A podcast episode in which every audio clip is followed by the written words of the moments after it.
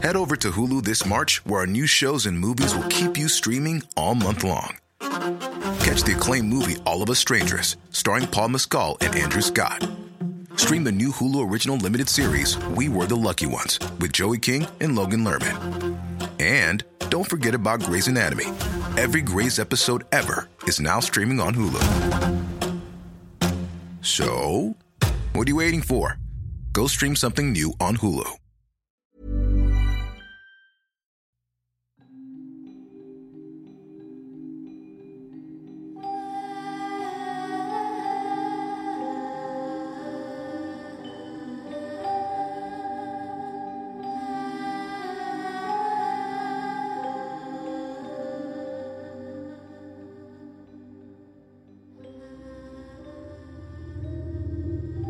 Magandang araw po.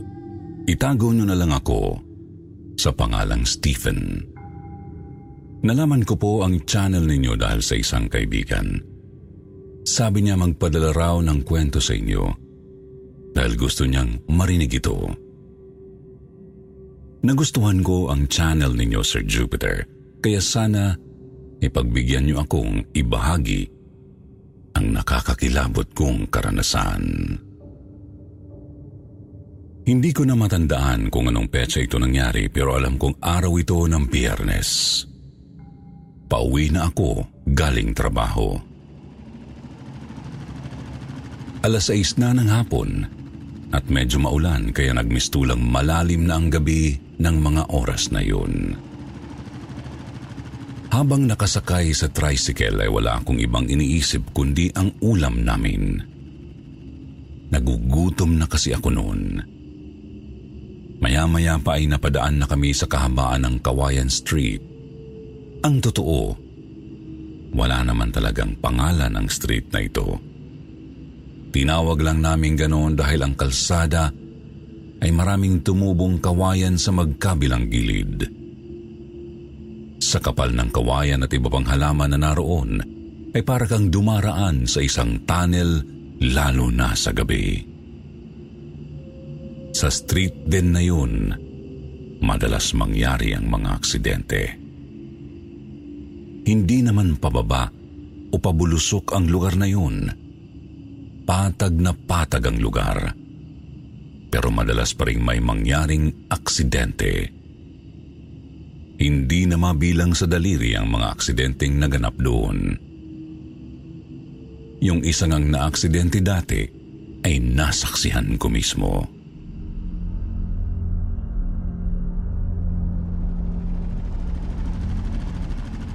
Dahan-dahang nagpapatakbo ng motor ang isang babae.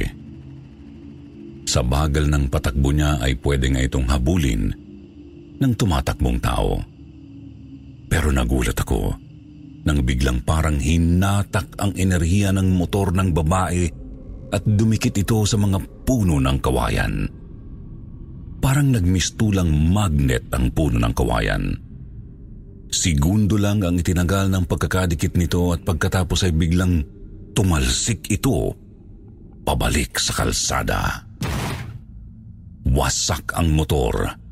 Himala namang bali lang ang tinamo ng babae sa aksidenteng yon. Pero halos hindi siya makagalaw noon dahil sa sobrang sakit ng braso at kaliwang binti. Nakita ko pa kung paano siyang hirap na gumalaw.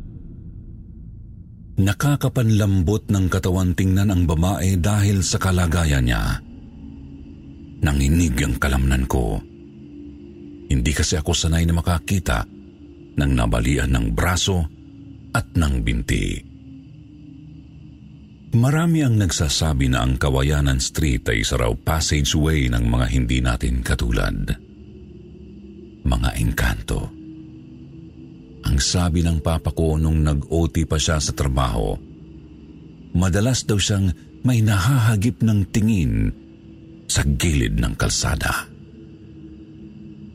Babaeng nakaputi ng bestida at nakikita pa niya ito sa side mirror ng motor niya.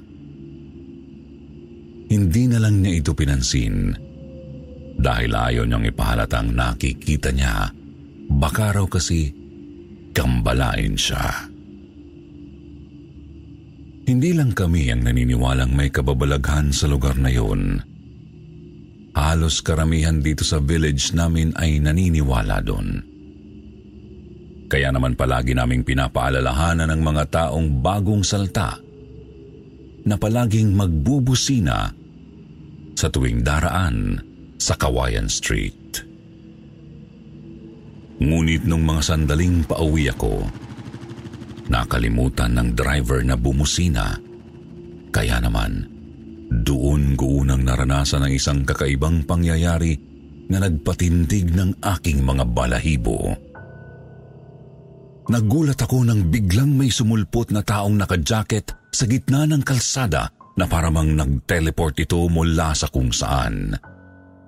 Noong una inakala kong guni-guni ko lang, pero nang iwasan ng tricycle driver ang taong yun, doon ko napatunayang hindi yun guni-guni at hindi lang din ako ang nakakita sa kanya, kundi lahat kaming nakasakay sa tricycle ay nakita ito. Tuloy lang sa pagpapatakbo ng tricycle ang driver. Napalingon pa kaming lahat nang malagpasan na namin ito. Nakita pa namin yung misteryosong tao na naglalakad patungo sa direksyon namin na parang walang nangyari. Hindi namin makita ang mukha niya dahil nakahood siya at naka-face mask na itim. Basta ang naaalala ko, kulay gray ang jacket niya at kulay blue naman ang maong na pantalon. Bigla akong nanlamig habang palayo na kami. Hindi ko pa rin nilubayan ng tingin ng misteryosong lalaki hanggang sa tuluyan na kaming lumiko at hindi ko na siya nakita pa. Tahimik lang ang lahat na parabang walang nangyari. Pero para sa akin, ang dahilan ng katahimikan namin ay dahil pinuproseso namin sa mga isipan namin kung ano ba ang taong yun at kung paano siyang sumulpot bigla sa gitna ng daan. Hanggang sa ako na ang bumasag sa katahimikang bumalot sa aming lahat. Sinabihan ko si Manong driver na palagi naming sinasabi sa mga taong bagong salta rito o daraan sa kalsadang yun na bumusina kapag dadaan. Dahil may bigla-bigla na lang susulpot na nilalang mula sa kung saan. Sinabi ko pa na sa susunod na mapadaan siya ulit sa lugar na yun, ay bumusina na siya. Ikinwento ko sa mga magulang ko ang nangyaring yun nang ako ay nakauwi sa bahay. Akala ko ay hindi sila maniniwala. Pero sinabi nilang, noon pa raw ay ganoon na talaga sa lugar na yun. Puno raw ito ng mga kababalaghan. Sinabi ni Papa na kapag bumusi na raw ay hindi nagpapakita ang mga nilalang dahil umiiwas sila. Nalalaman nilang may daraan na sasakyan. Sinabi rin ni Papa na crossing lane ang kalsadang iyon. Hindi lang daw nakikita ang ikalawang kalsada. Ang kalsadang dinadaanan ng mga nilalang na hindi nakikita.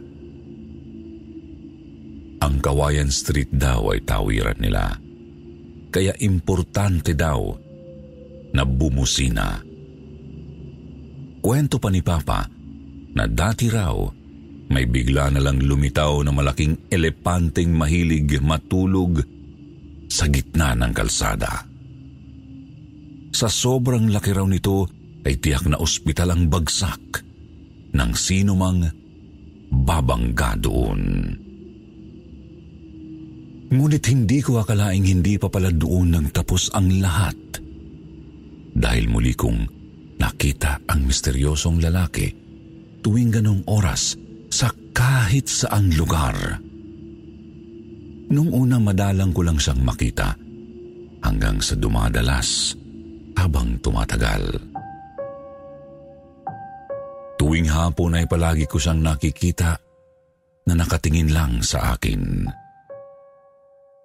Nabalitaan ko na yung driver pala ng tricycle na sinakyan ko ay namatay dahil sa heart attack. Ang babaeng katabi ko naman noong sandaling bumiyahe ako ay namatay dahil sa COVID. Buti na lang wala pa siyang COVID noong nakasakay ako. Ang lalaking backride naman ay namatay dahil sinaksak ng snatcher.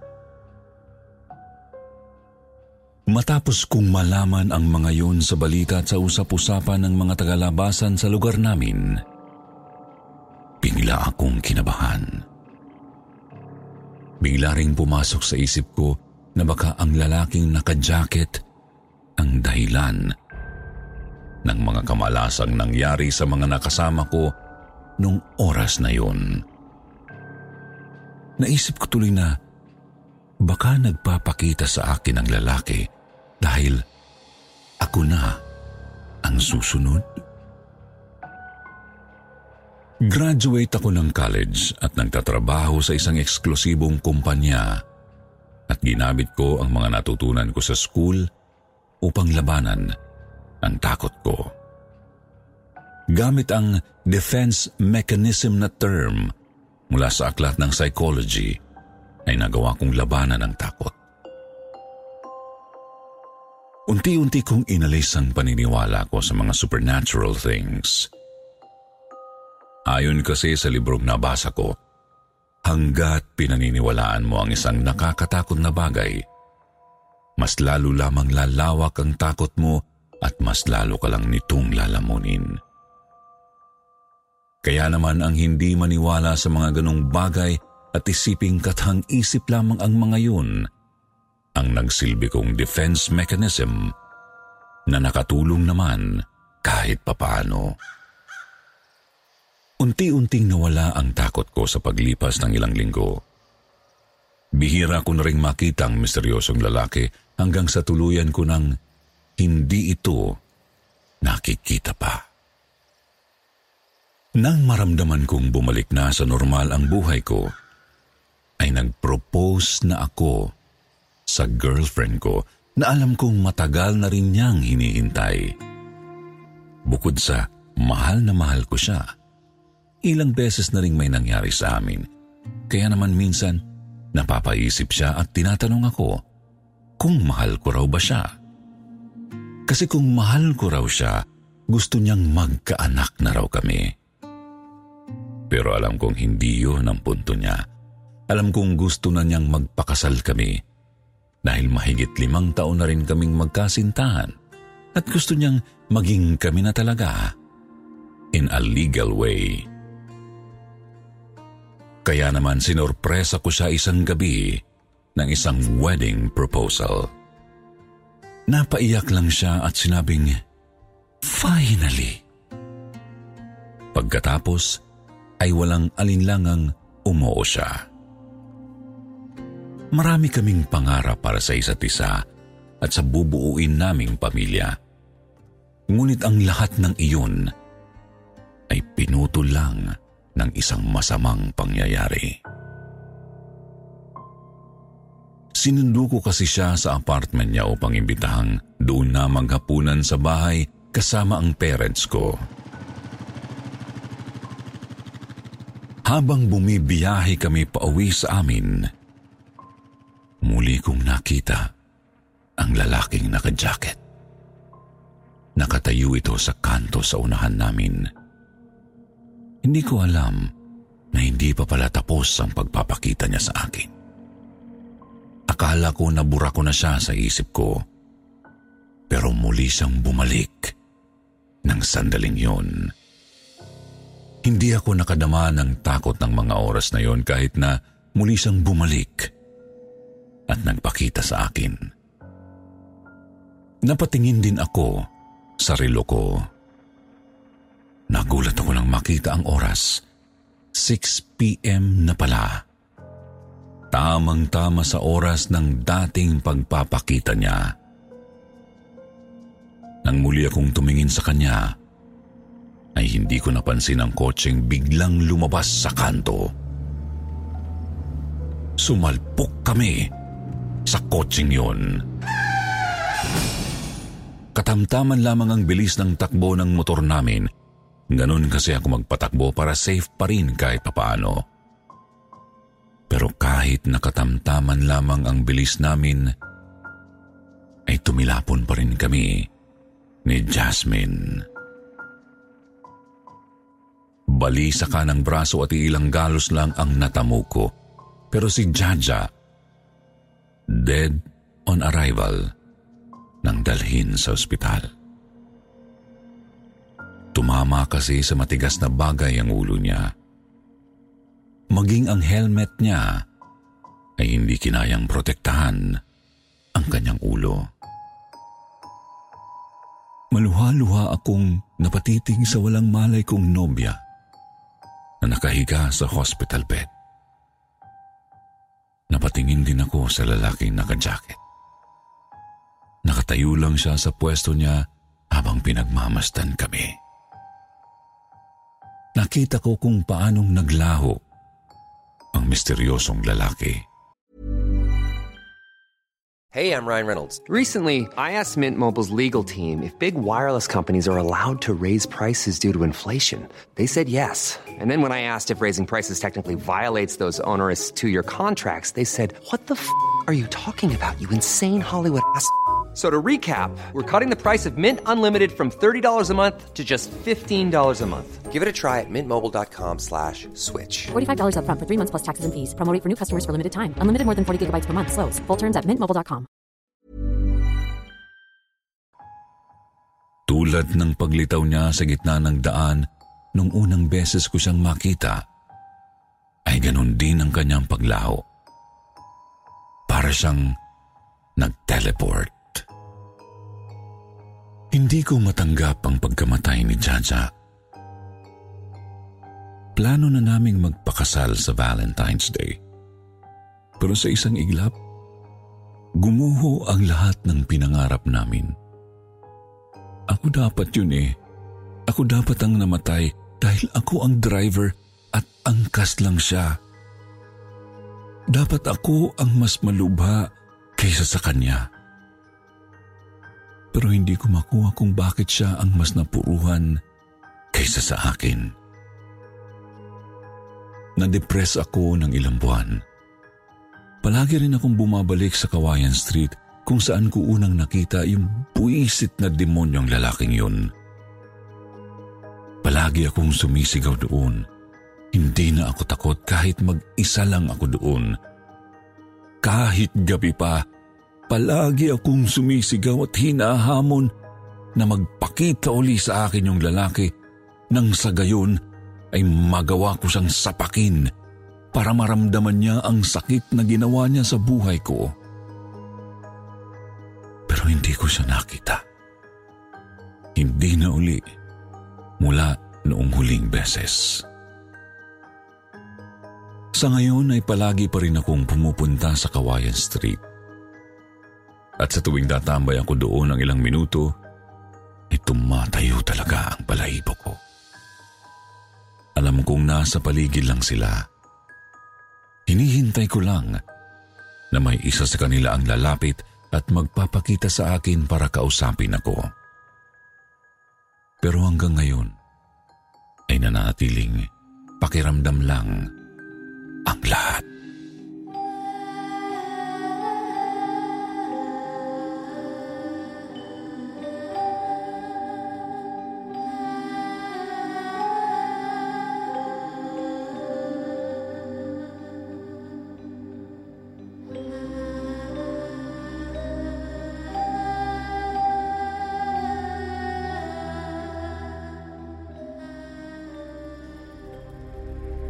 Lagusan sa Kawayan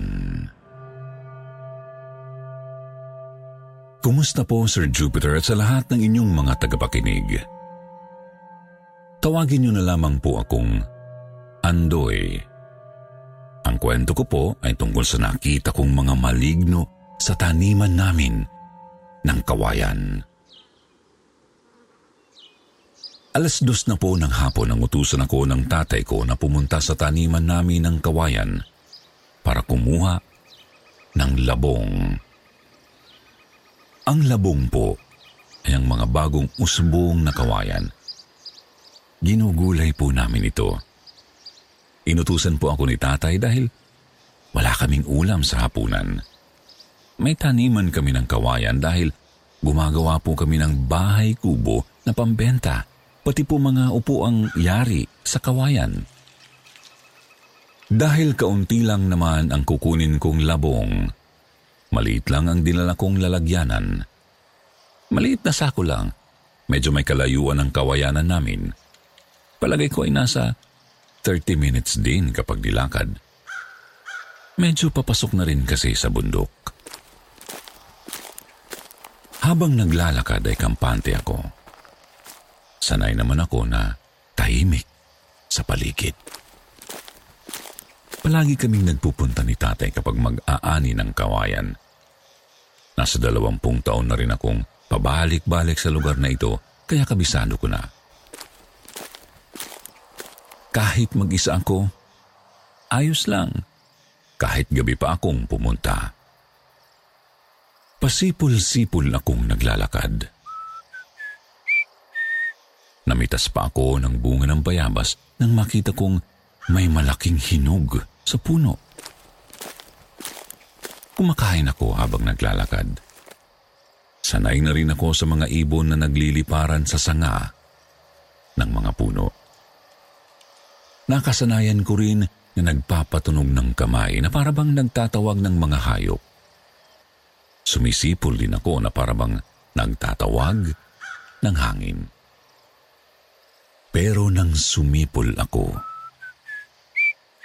nagulat na lang ako nang biglang may marinig akong sumipol din. Hindi ko alam kung baka nagkamali lang ako ng dinig kaya inulit ko uli ang pagsipol.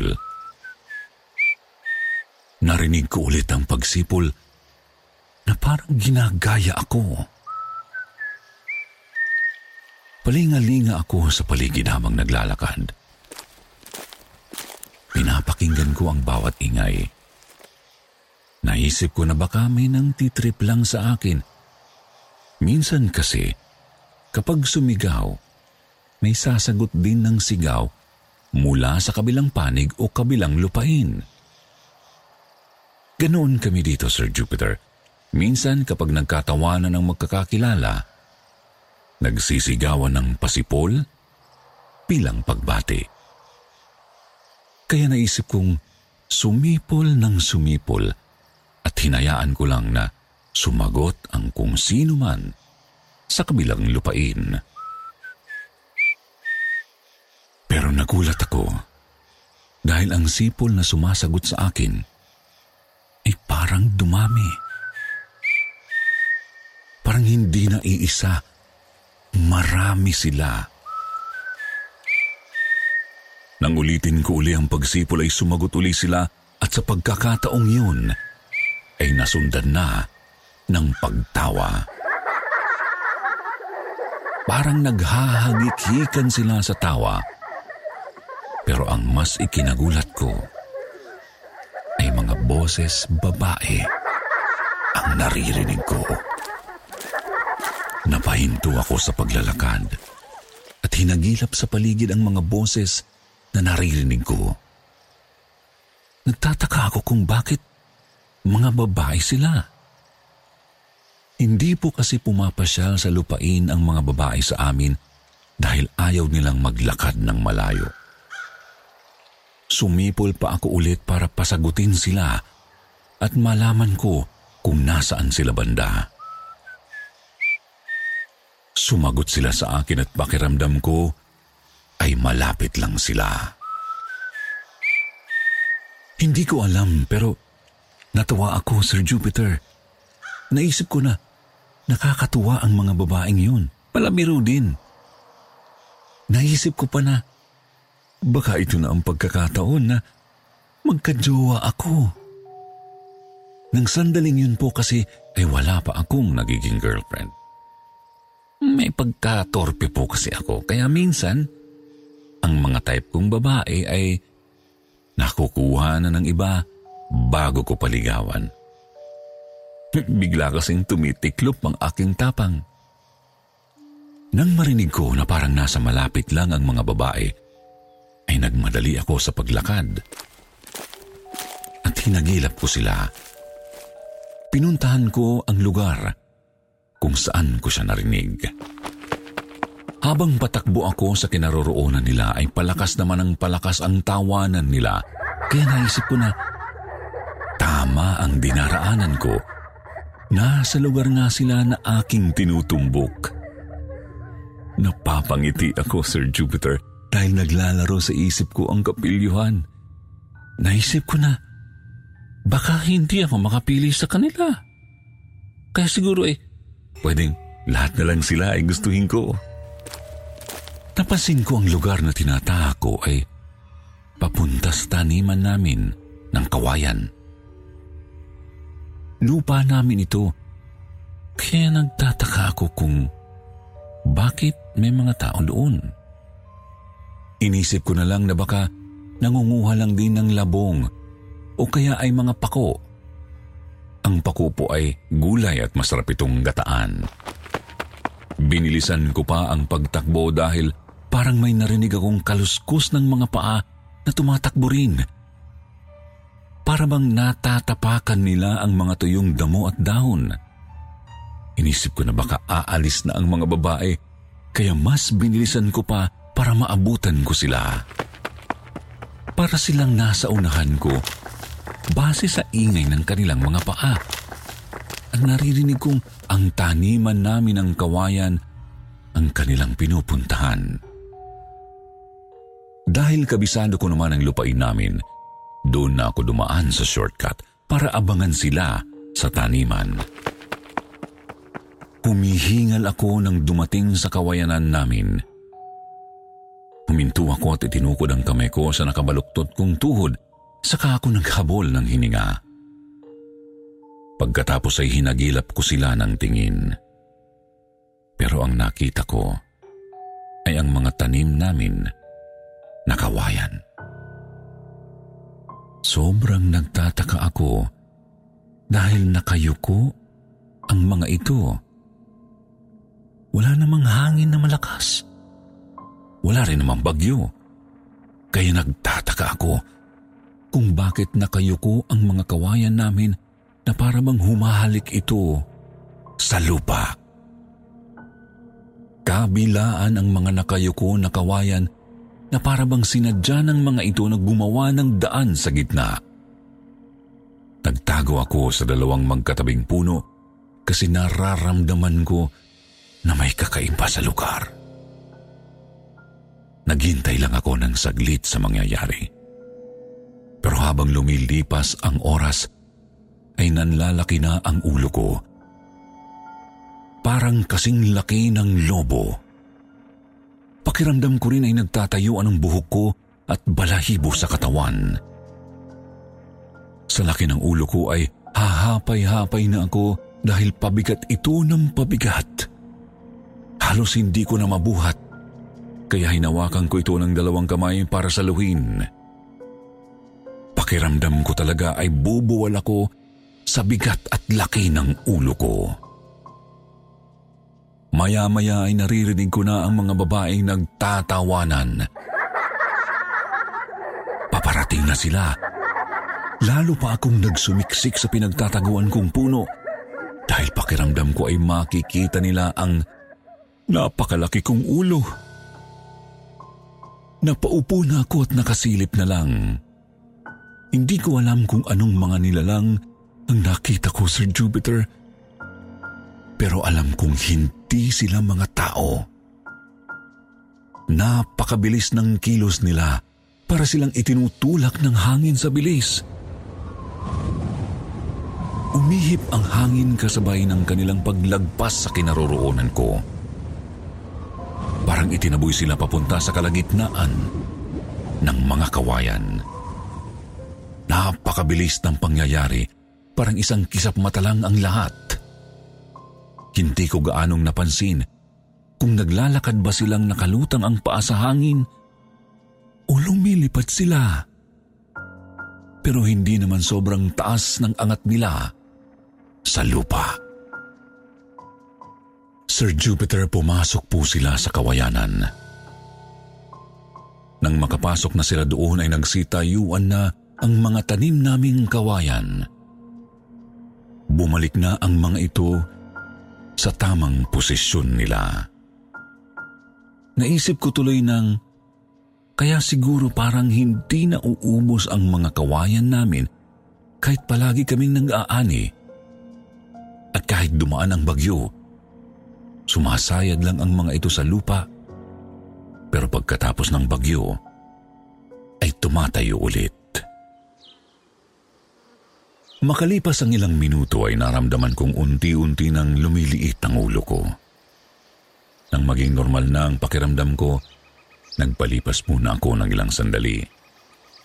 Pagkatapos ay mabilis akong kumuha ng ilang piraso ng labong.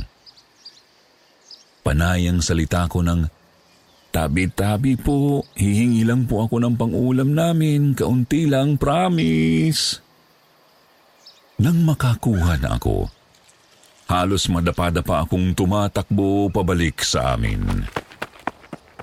Sir Jupiter mula po noon kapag pupunta ako sa kawayanan namin, lagi na akong nagpapasama.